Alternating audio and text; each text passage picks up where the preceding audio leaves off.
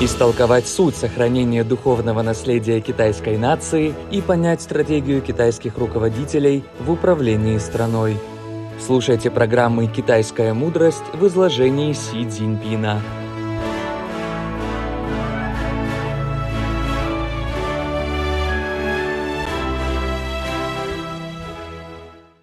Девятая серия.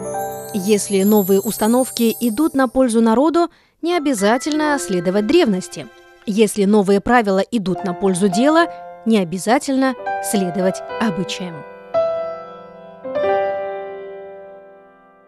Если новые установки идут на пользу народу, не обязательно следовать древности. Если новые правила идут на пользу дела, не обязательно следовать обычаям. В докладе на 20-м съезде Компартии Китая Си Цзиньпин подчеркнул необходимость всестороннего продвижения реформ и инноваций, постоянно наращивая движущую силу и жизненную энергию социалистической модернизации. Лидер Китая процитировал фразу из трактата Хуайнань Цзы, которому уже более двух тысяч лет, чтобы подчеркнуть важность перемен. Си Цзиньпин сказал – 苟利于民，不必伐古；苟周于世，不必循俗。 как говорится, если новые установки идут на пользу народу, не обязательно следовать древности. Если новые правила идут на пользу дела, не обязательно следовать обычаям. Реформы и инновации – это главная движущая сила, способствующая развитию и продвижению человеческого сообщества. Тот, кто отказывается от реформ и инноваций, отстает от эпохи и будет отброшен историей. Деревня стала отправной точкой экономических реформ Китая, а также ключом к достижению средней зажиточности. Какие же истории, связанные с реформами, происходят сегодня в китайской деревне? Сегодня мы попытаемся найти ответ на этот вопрос. В представлении сельчанина Чэнь Лишаня в деревне Бай-Ланджун раньше жили очень бедно. Здесь практически не было никакого производства. В то время Джен Лишань также не представлял, что эта бедная деревушка, в которой он прожил несколько десятков лет, однажды станет известным на всю округу селом. Сегодня средние душевые доходы населения этой деревни превышают 50 тысяч юаней. Многие местные жители построили себе новые дома. Эти огромные перемены связаны с реформой, которую деревня смело притворила в жизнь, рассказывает сельчанин Чень Лишань.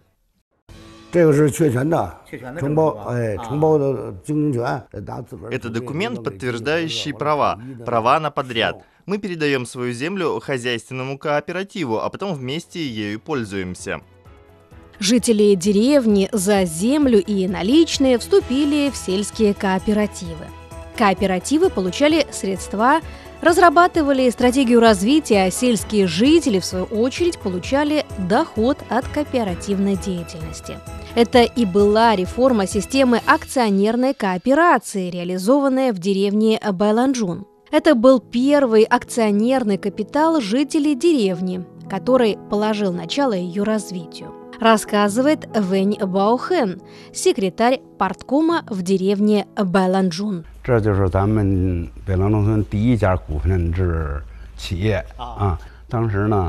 это первое акционерное предприятие в деревне Бэйлэнджун. В то время годовой объем производства на заводе составлял всего несколько тонн. Это очень мало. Полное внедрение системы акционерной кооперации позволило нашему предприятию развиться до сегодняшнего уровня. В основном мы решаем две проблемы. Одна заключается в том, что предприятиям нужны средства для развития, а другая заключается в решении проблем системы управления предприятием. Вэнь Баохен вспоминает, что при первом привлечении взносов сельских жителей был получен паевой капитал в размере 1 миллиона юаней. На эти средства были расширены мукомольная фабрика и животноводческая ферма. Первыми бенефициарами реформы стали сельские жители. Он говорит. 有压力、有动力，啊，责任感增强了。 У хозяйственников был и прессинг, и мотивация. Возросло и чувство ответственности. В итоге наше предприятие на первый год после создания уже начало получать прибыль. После этого мы провели разделение прибыли. Когда сельские жители получили первые дивиденды, они были вне себя от счастья. В 2015 году реформа структуры спроса и предложения в деревнях была впервые выдвинута на Центральном совещании по работе на селе. В промышленном развитии деревни Байланджун тоже начался переход от количества к качеству. Благодаря трансформации и модернизации Центр декоративных цветов и деревьев деревни Бэйланджун стал одной из крупнейших баз цветочной индустрии на уровне деревни в пригороде Пекина. В настоящее время в Бэйланджуне постепенно формируется экоиндустриальная модель, в которой преобладают обработка и доставка цветов, сельскохозяйственной и сопутствующей продукции, а также современная сфера услуг. Если новые установки идут на пользу народу, не обязательно следовать древности. Если новые правила идут на пользу дела, не обязательно следовать обычаям. Какой современный смысл этого изречения? На этот вопрос отвечает Аймара Гендель, директор Венесуэльского центра исследований Китая.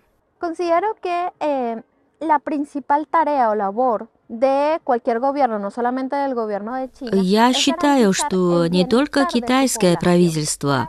Главная задача любого государства и любого правительства заключается в том, чтобы обеспечить благосостояние народа.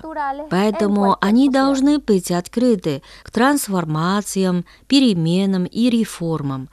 Все это нормальное состояние для общества. Говоря о развитии и реформировании китайской деревни, Альмара Гендель также отметила. Creo que lo primero es que la reforma во-первых, я считаю, что реформы содержат в себе научную составляющую.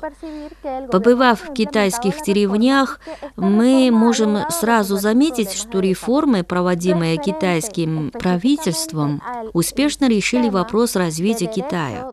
Что касается реформы системы прав коллективной собственности в деревнях, то, во-первых, она повысила доходы крестьян, что стимулирует возрождение китайской деревни. Вместе с тем она высвободила и помогла развить производительные силы, ликвидировала крайнюю бедность.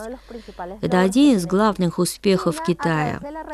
С помощью реформ Китай стремится не только повысить доходы сельского населения, но и диверсифицировать их источники. Это без сомнения поможет сократить разрыв в доходах между городом и деревней, достичь общей зажиточности и увеличить коллективное благосостояние. Нет сомнений в том, что успешный опыт Китая можно использовать не только в качестве ориентира для стран Латинской Америки. Его также можно применять в качестве справочного материала для других стран мира.